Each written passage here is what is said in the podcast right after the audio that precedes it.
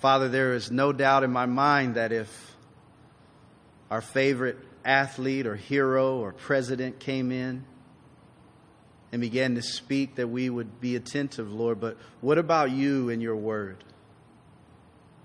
Can we get past our tiredness and actually hear your word? Father, you are able to do that. So let it be so, Lord. Let it be so. In Jesus' name. All God's people said, Amen. Um, I do really want to sort of fly through some things, but I don't want to miss the content. Um, first of all, I just want to say, oh, nice, the lights are on. Uh, um, first of all, I just want to say again, I know I said that this morning, but thank you for again allowing me and my family to be here with you guys. Man, it has been so cool. And um, I am encouraged and excited to apply some of the things that I've been learning uh, this last day and even preaching about. To be honest, here's a confession. Sugar and I were talking uh, when we went to our cabin, and we were talking about some of the things that we've been wrestling with in prayer and, and, and getting back to some things. And we ourselves were like, man, you know, um, it's been four months since we've had a really good rhythm, even with our own family. And this has just encouraged us and to get back into that rhythm that we were in of praying and, and praising God together. And um, so this has made that very possible. So I want to thank you guys again for that. Um, quick recap. Uh, we said that the first thing when we pray, uh, one of the best ways to do it is to be scripture led, worship, based prayer, and that it involves a lot of things. The Bible, uh, which is our guide, uh, focus on God's glory, uh, praising God and singing to God and music and all those things. We want to add those things to prayer and uh, sort of be multifaceted in that way. And that type of praying fuels every other prayer. So I, I just want you guys to, to leave here and, and begin to try what we did this morning. Just really get, uh, if, you, if it's with your family or if it's by yourself or whatever it is, just get by yourself or, or with your family and just start singing out to the Lord, start reading Psalms unto the Lord, start praising Him and declaring His goodness, and watch God do something. You know, the Bible says that He inhabits the praises of His people. Like there's something that happens when we begin to praise God. And this morning, there was something that was, I don't know if it was, it was just me, but like in this place, man, I just felt like, man, we could have went forever praising the Lord. We could have kept on going.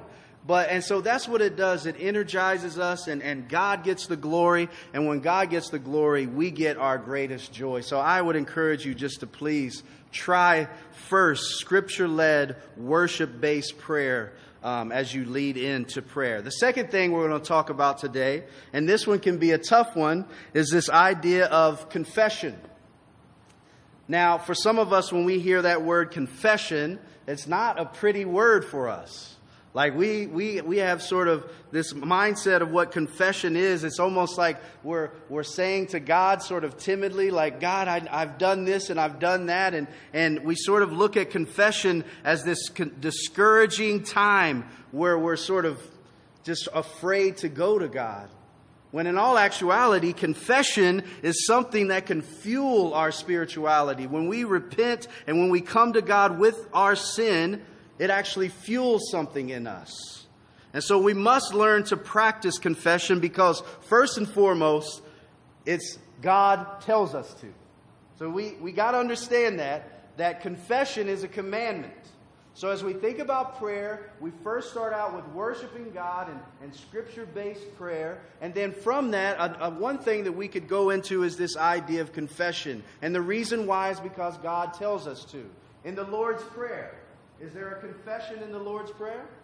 Yes, forgive us for our sins and as we forgive those who sin against us. So there's one. And then also 1 John 1. This is a famous passage, but I want to read that because it's the basis by which we should be um, basing our confession. And he says this in 1 John 1, verses 8 through 10. If we say we have no sin, we deceive ourselves and the truth is not in us. If we confess our sins, He, God, is faithful and just to forgive us our sins and to cleanse us from all unrighteousness. Verse 10 If we say we have not sinned, then we make him a liar, and his word is not in us. So when you put this passage together and you begin to look at it in its context, it's not just that, that um, we come to God and, and uh, we can confess if we want to. He actually tells us that we must confess our sins. And if we do it, He is faithful to do something. What is He faithful to do? He is faithful and just to what? Forgive. And then there's a second thing that He does. And cleanse us of our, or sanctify us there is something that comes when, we begin to confess our sins that, that God begins to change us and cleanse us and sanctify us. So confession is one of those things that I know it's hard for us sometimes, and it seems like it weighs us down, like we're trying to appease God, but actually there is cleansing and sanctifying and Holy Spirit work that happens when we do that. And actually confession and repentance is the mark of a true believer. Do you know that Martin Luther said that the entire life of a believer is repentance? Like, get used to this idea that you and I are messed up. How many of y'all are jacked up, right? Raise, everybody raise your hand. Seriously. We are all messed up. We all have some inner workings within us that are raging against God and raging against the Holy Spirit, raging against the kingdom of God. We have this in us. Galatians 5 says that there are two members in our body and they are at war with each other, the flesh and the spirit, and they are going against each other. So if the Bible is true, that I can look at you right now and honestly say this, that there is a war going on inside of you. Right now, there's a war going on inside of you. And some days we walk in the victory of the Holy Spirit and we walk in the, as sons and daughters of God. But if we're honest, there are many times where we are not walking in that. So the flesh is winning. So what do we do when the flesh wins? We confess that to the Lord. And the Lord forgives us for those things and cleanses us. You see, we always get that 1 John 1 9. We often say, if we confess our sins, he is faithful and just to forgive us. All of us know that. But do you know that second half is very important to confession? That God does something in our soul and stirs something there that makes us more like Him. He cleanses us in that way. So confession is a commandment, first and foremost, that we must do. But let me just say this if we have a wrong view of confession and repentance, then this idea of praying and confessing will be awful to us. If we have the wrong idea of what confession is, it'll be a grueling sort of part of what we do when we pray, something that we actually don't look forward to. But I believe that scripture tells us that if we are to do this, that it can actually be a time of rejoicing. And here's how we do this. Now, I'm only going to spend a few minutes on this and then we're going to, we're going to go into song. How do we get to a place where after we have praised the Lord, after we have used Scripture as our guide and did worship based prayer that was all about the glory of God, how do we then transition into this idea of confession? I think the Bible tells us how to do this. I think that we must first sort of preach the gospel to ourselves and know the gospel because that is what is going to help us be honest and real and confident with God. All right? Now, let me say that again. How do we get to a place where confession is a joyful thing, where it's something that brings us life and sustains us and cleanses us and energizes us spiritually? I think we first must remember the gospel and, and confess in light of the gospel. Because listen, if the, uh, this, the gospel that's going to keep us from this dry, empty, fear-based confession. 2 Corinthians 7.10 says this, that there is such thing as dry, sort of ungodly confession and repentance to God. And I'm guilty of this. But here's what it says. I don't know if you guys know if this verse is in here, but here's what it says. For God, godly grief produces a repentance that leads to salvation without regret, whereas worldly grief produces death. So there is this idea that we can come to God sort of sheepishly and say, God, I'm sorry for looking at that woman lustfully that is not my wife. God, I'm sorry for getting angry and going off on my kids today. God, I am sorry for being impatient with my spouse today. We can actually go to God in that way. And God knows our heart, and that's sort of a worldly grief because we don't have this view of God and the gospel that allows us to come to God in all of our mess and actually be real with Him and actually seek change and transformation in our life. I remember for the longest time, I would pray like this. Um, when I first became a believer, I felt like I had to go to God and name every sin. Like if I miss a sin, then I'm in trouble, like it's not forgiven. And so I would sit there and meticulously be like, God, um, um, I pray that you would forgive me for this. And, and oh, yeah, and this over here. And, and oh, actually, yeah, this too. And like I had to sort of know every sin that I was committing. And like when I would do that, that was an awful time for me. I hated doing that because you know why? It seems like sin kept piling on the more that I would do it. Like there, oh, that sin too. And oh, that sin yesterday. And oh, that sin just now. you know what I mean? And it would just sort of pile up on me. And it wasn't really this godly grief.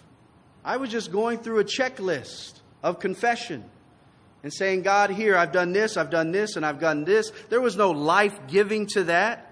But there is a confession that it says in uh, verse 10 a godly grief that produces repentance that leads to salvation to salvation without regret. We must run to the gospel as we confess, and confession will become a sweet time of transformation in our hearts and in our life. Now, let me um, let me just share the gospel with you. Can I do that? And then we're about to close. So, if the gospel is the key to having good confession that leads to repentance and cleansing and transformation, then we must know the gospel. Now, for some of you, you say, Man, I know the gospel. Amen. Well, let me say this to you you still need the gospel. There is no sort of I've gotten over the gospel. You need the gospel. Matter of fact, every time I come and preach at CLC, I preach the gospel. And the, every time Andrew and Pastor Calvin, all those guys preach, they want to preach the gospel. Why? Because we need the gospel, even as Christians. And if we're going to talk about what it means to be a praying people, we must know and understand the gospel. We must run to the gospel in this way. So let me share the gospel with you in a passage that will help us. You'll see how it'll tie in, bring forth confession in our prayer. Romans 3, 19 through 26. Romans 3, 19 through 26. Here's what it says. Let me get here.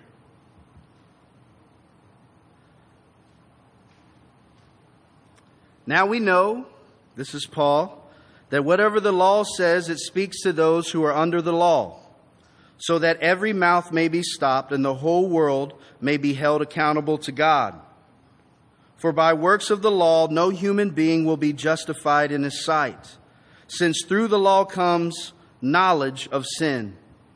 But now the righteousness of God has been manifested apart from the law, although the law and the prophets bear witness to it. The righteousness of God through faith in Jesus Christ for all who believe for there is no distinction, for all have sinned and fall short of the glory of God. And do you know that that verse keeps going? We often say that we all sin and fall short of the glory of God. Listen to it, it keeps going. It's like just a comma there, and it says, and, and for all have fallen short of the glory of God and are justified by his grace as a gift through the redemption that is in Christ Jesus, whom God put forward as a propitiation by his blood, to be received by faith. This was to show God's righteousness, because in his divine forbearance he has passed over former sins. It was to show his righteousness at the present time, so that he might be, the, be both just and the justifier of the one who has faith in Jesus. Now, I know that is a mouthful, and you may be thinking, how are you going to get that done in 10 minutes? But again, we're talking about prayer, and if we're going to be those who confess, who obey God, who tells us to confess our sins, then we need to have a way to where confession doesn't draw us from God, but draws us to God.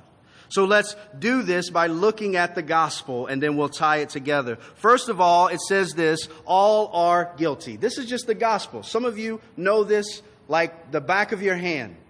And that's the, if that's the point, you know that you'll need it even more. So verses 19 through 21 says, all are guilty. No one is declared righteous before God, and that word righteous means perfect conformity to the law of God.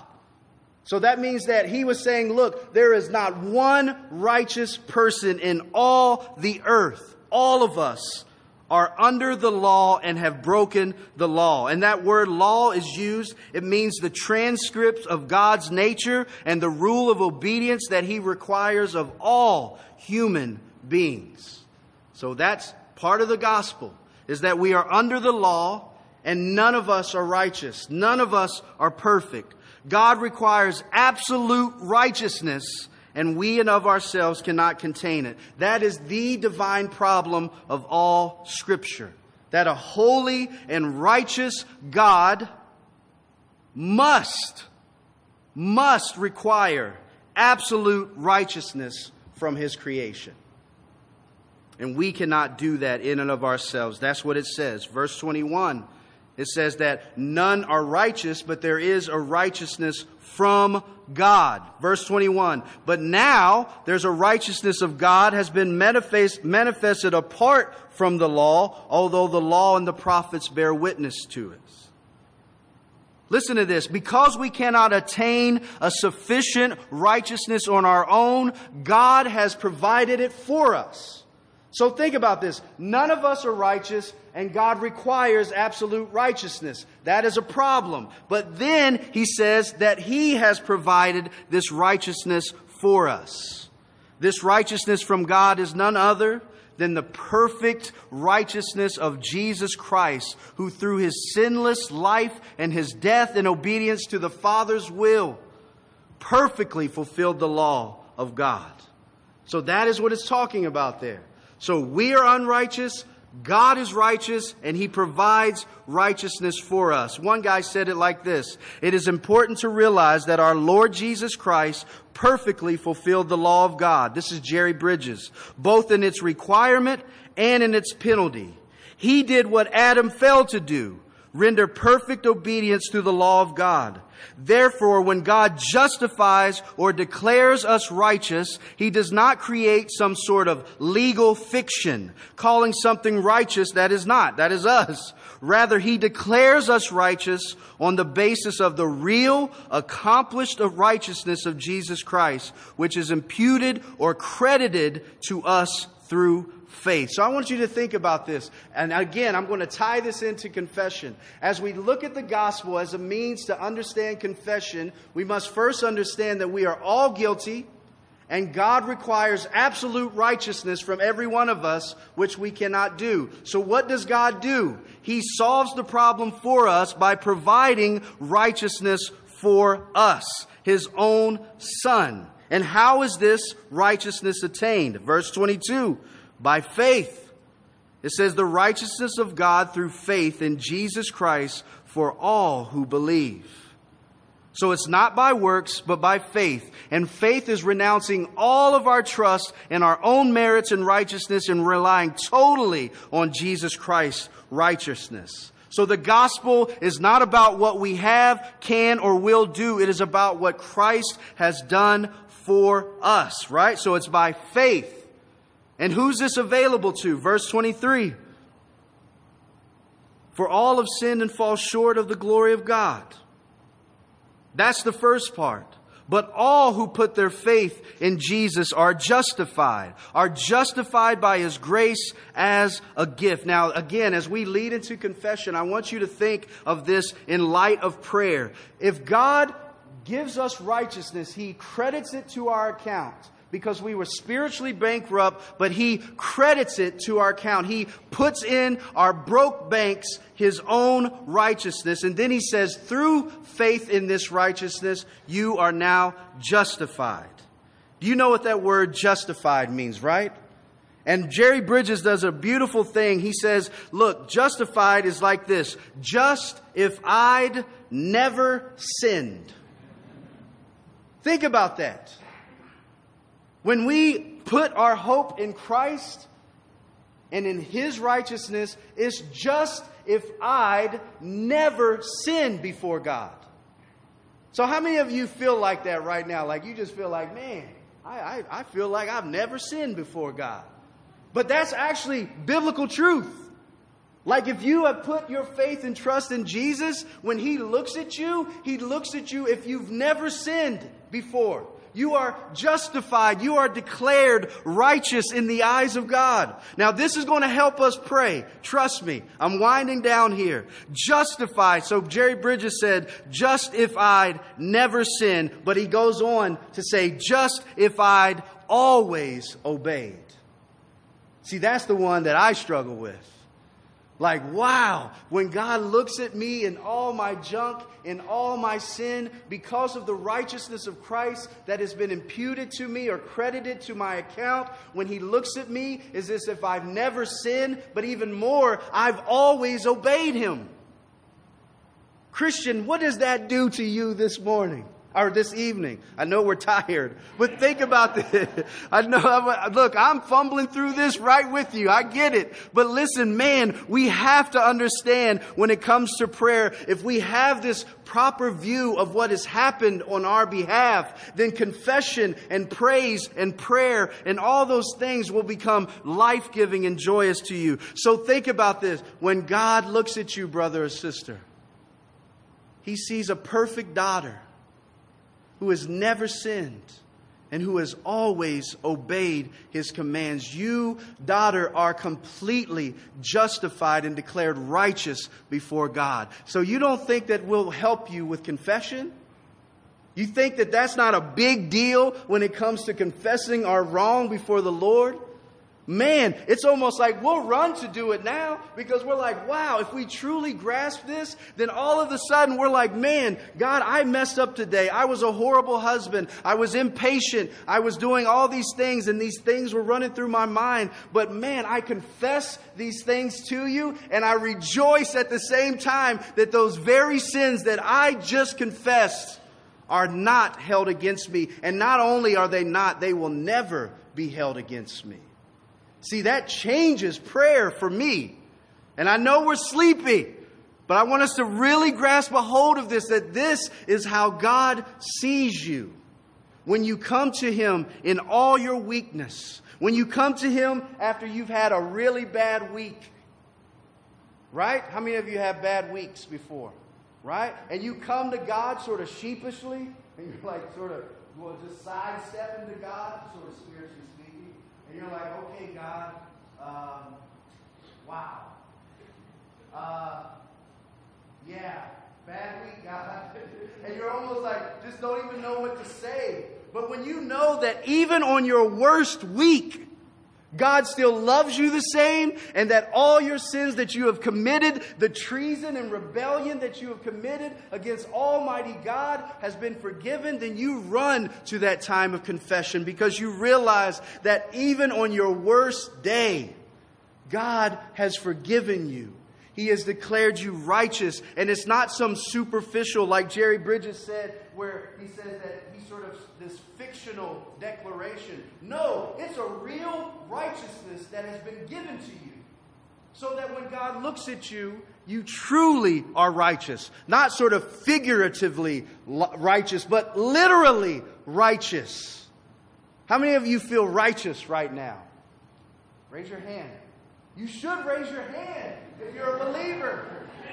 This is what I'm trying to say.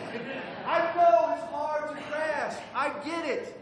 And that's why we struggle with even confession. We're like, nah, I don't feel righteous. Actually, I've been falling asleep this whole time you've been preaching. How can I feel righteous?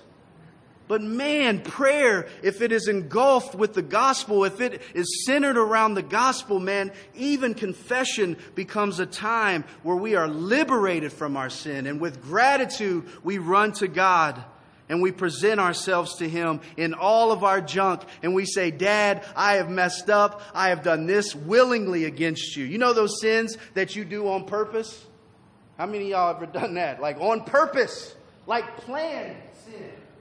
Like no one wants to admit this, I'll admit it. I plan sin sometimes, and I'm not boasting in my sin. Don't get me wrong.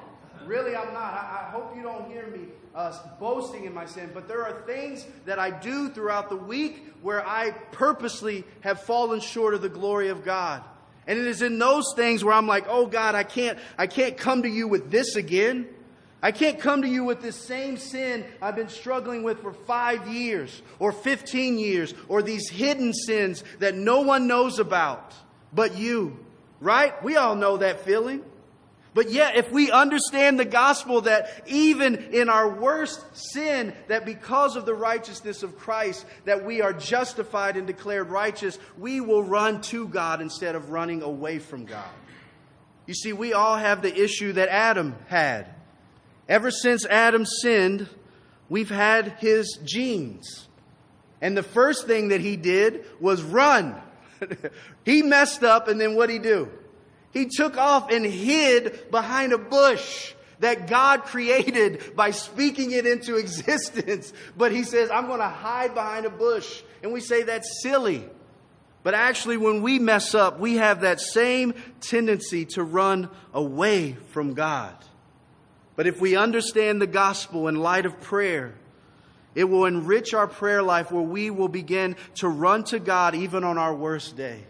And we will confess these sins to the Lord and we'll say, Lord, I am sorry. We are convicted of these things and I'm sorry that I sinned against you. We confess that. But I also rejoice because that very sin that I just mentioned was paid for by Christ on the cross. So it is in, with this in mind, I'm going to close here, that we confess. We confess and we come to God in light of the gospel. After we have prayed and, and praised Him and let Scripture be our guide, we also take a time, like it says in the Lord's Prayer, to ask for forgiveness. But this doesn't need to be a place of shame or guilt or doubt. But actually, this can be a place where we gladly run to our Father and we say, God, please forgive us. And then we rejoice at the same time and say, We're forgiven. And God, keep us from that. So when we confess, we need to remember a few things that we are forgiven already, that Christ's righteousness has been credited to our account, that we are justified. That means that we, God looks at us justified, never sinned, and justified, always obey. And that has nothing to do with our righteousness, but only the righteousness of Christ. And then we, we quote Romans 8 1. There is no condemnation to those who are in Christ Jesus. So we confess, and when we do this, we are reminded of the gospel, and we rejoice with those uh, with the forgiveness of God. And when we do this, there is one more promise. And this is the one that is scary to every one of us, and then I'm going to pray. So we do this personally before God. Actually, the Bible says also that we should do this commute like together, corporately. This is where everybody gets quiet. I definitely uh, confessing my sins to anyone, right? But listen to this James 5 passage, and then we'll close. So we confess personally with the gospel in mind that we are justified and God loves us the same even on our worst day.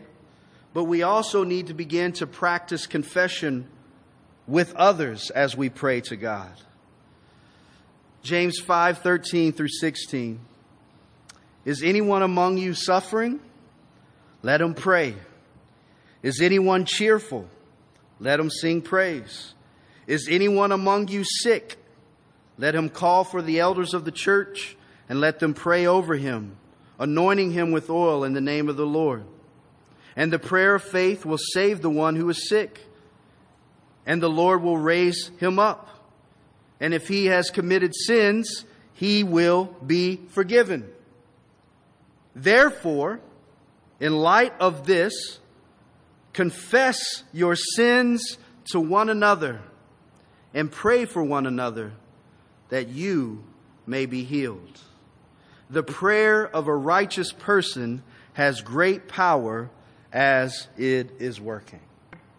So I want you to think about that as we think of confession. Confession isn't just sort of me in the sort of spiritual confession booth with God.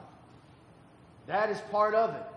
And we go to God realizing that we are justified. But listen to what it says Is anyone among you sick? Is anyone among you cheerful? Let him sing. Is anyone among you sinning? Let him repent. All these things. And then it says, Therefore, confess your sins to one another so that your prayer and the power of prayer will actually work in your life. I'm paraphrasing this. So, brothers and sisters, I want to leave you with this challenge. I know we're ready to call it a night, but I want to leave you with this challenge. Not only do I think that we need to get in the, the habit of confessing because God has commanded us to, but not only do we need to confess it, we need to do this in light of the gospel, and we need to do this daily. Martin Luther said, as I said earlier, that this is all of life. We are constantly repenting. But there is a supernatural power that comes with confessing your sins one to another. So much so that he says this in the context of healing, that you may be healed of your sickness this is weird passage. That confession and community and being honest and real and doing life with one another, there is actually a supernatural power that comes with that. Now, I'm not going to have us practice that right now, so you guys just chill out. But I do want to encourage you to go to God with the gospel in mind as you pray and take time to think hard and confess your sins before the Lord. He is eager to hear that confession, and none of our sins catch him off guard. He is not like, Whoa, you are jacked up. he knows, and more important, he has provided forgiveness for those very things that we are ashamed of. And if we do this, 1 John 1 says that if we confess our sins before the Lord, He is faithful and just to forgive us. We are justified. But He is also going to cleanse us of the unrighteousness. Transformation happens when we confess our sins to the Lord. But also, let me say this and then I'll pray. Get with one or two people in your life I'm not saying do it with 10. Have one or two people in your life that you trust and begin to confess your sins one to another. You know, as a pastor, this is hard for me. I'll be honest with you. For some reason, in my pride and arrogance, I think that people think I'm bigger than I am or more spiritual than I am. And sometimes I'm like, man, I can't confess that. They'll be like, what kind of pastor are you? But what I've found through the years as I've got past that and began to just sort of from the pulpit just tell all my junk, which probably isn't wise, by the way. So I'm not saying that, but what I've noticed is like last November, I was in a deep, deep depression. A depression that I could not even tell you how dark it was. I did not want to hear from God. I had no, I just, I, I was just so dark in my soul and I did not know what to do. And then I remember that passage that, that, that James 5 where I was spiritually sick. And I said, you know what? I'm going to put this to the test. And so I began to tell Pastor Dave and our elders, I said, you know what? I'm in a very dark place in my heart. And then they began to pray for me and lay hands on me, just like this passage says. And then I began to tell people that I knew were struggling in my church with depression. I went and told them. And I would say, brother, sister, I know that you've confessed to me this idea of depression and that you're sick and that you know you have some real issues and sin going on in your life. And I begin to tell them, and they begin to pray and they began to do these things. Now, when I was keeping it to myself, it was just dark, dark, dark. But when I began to tell other people and say, actually, I don't even like God right now. And they'd be like, oh, brother, let's pray. I know what you mean. Let's pray. Do you realize that there was a supernatural power that began to happen and this darkness began to be lifted from my soul? When I tried to do it by myself, it wasn't as if God wasn't there, but there is power when we come to one another and confess our weaknesses and sin to each other, that God actually brings healing to our broken hearts. So let me say this find someone, start with one person that you can be honest with and real with, and begin to pray with that person and confess your sins one to another and watch God transform your life. Let me pray. Father, in Jesus' name, I pray that you would take whatever was said that was truly of your word and that that would fall on good soil in our hearts. Anything that was of me or of my own insecurity or my own fleshliness, Lord, I pray that that would be rooted out. But I pray, Father, that we would be men and women who know the gospel. That we would be men and women who run to you even when we sin instead of running from you. And that, God, you would teach us confession. That you would teach us to be real with you that you would teach us to be real with one another. Lord, we are so tired of putting on the mask. So often, Lord, church is a place where it's just a bunch of masks.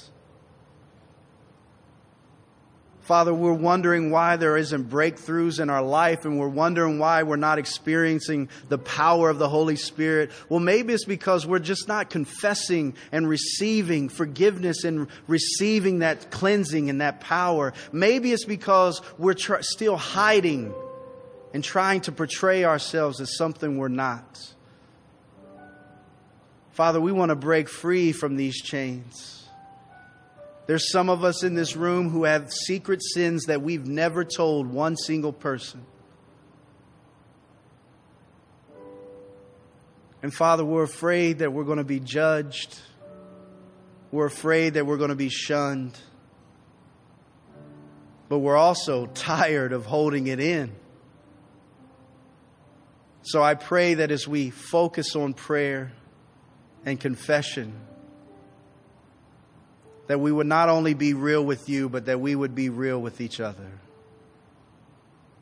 So that the power of Almighty God would be unleashed in our midst. That the, the chains of these secret sins would be broken and that bondage would no longer be there and we would be set free. So, Father, we confess our sins to you. And we ask that you would cleanse us of all unrighteousness. And Father, we want to pray that you give us someone that we can confess our sins to so that that supernatural power of healing can be unleashed in our life. Give us courage. Give us boldness. Give us hope in the gospel. In Jesus' name, amen. Good.